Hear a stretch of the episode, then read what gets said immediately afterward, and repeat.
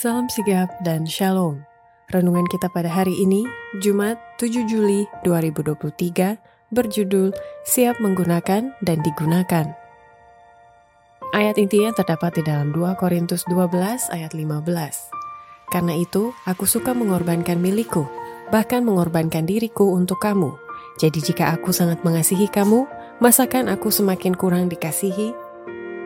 Pena Inspirasi menuliskan yang dimaksud dengan judul renungan kita pagi ini, siap menggunakan dan digunakan, adalah sebuah panggilan kehidupan yang praktis agar kita senantiasa menunjukkan sukacita pelayanan sebagai faktor yang menunjang kebahagiaan sejati dan sarana untuk memulihkan hubungan kita secara vertikal kepada Tuhan dan horizontal dengan sesama sebagai berikut.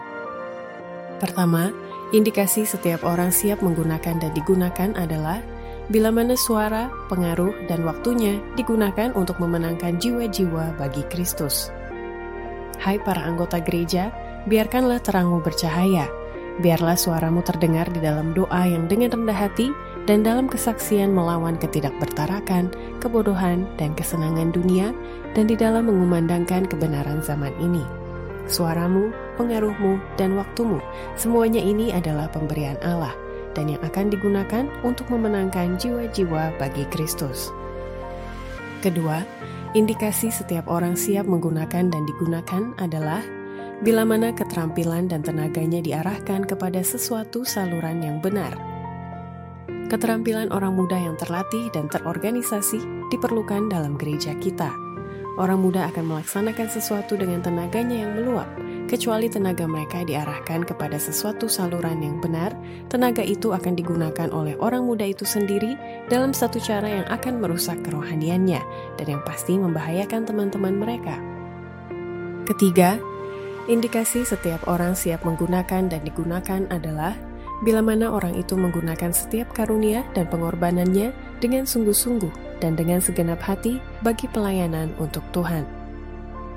Tuhan menginginkan kita agar menggunakan setiap karunia yang kita miliki, dan jikalau kita melakukannya, kita akan mendapatkan karunia yang lebih besar lagi untuk digunakan. Dia tidak memberkati kita secara ajaib dengan kesanggupan yang kita perlukan, tetapi sementara kita menggunakan apa yang kita miliki, Dia akan bekerja bersama kita untuk menambah dan menguatkan kecakapan kita. Oleh setiap pengorbanan yang sungguh-sungguh dan dengan segenap hati bagi pelayanan Tuhan, kuasa kita akan ditingkatkan. Keempat, indikasi setiap orang siap menggunakan dan digunakan adalah bila mana tujuan hidup yang sebenarnya dari orang itu ialah menjadi mata rantai penghubung pelayanan bagi Allah dan sesama manusia.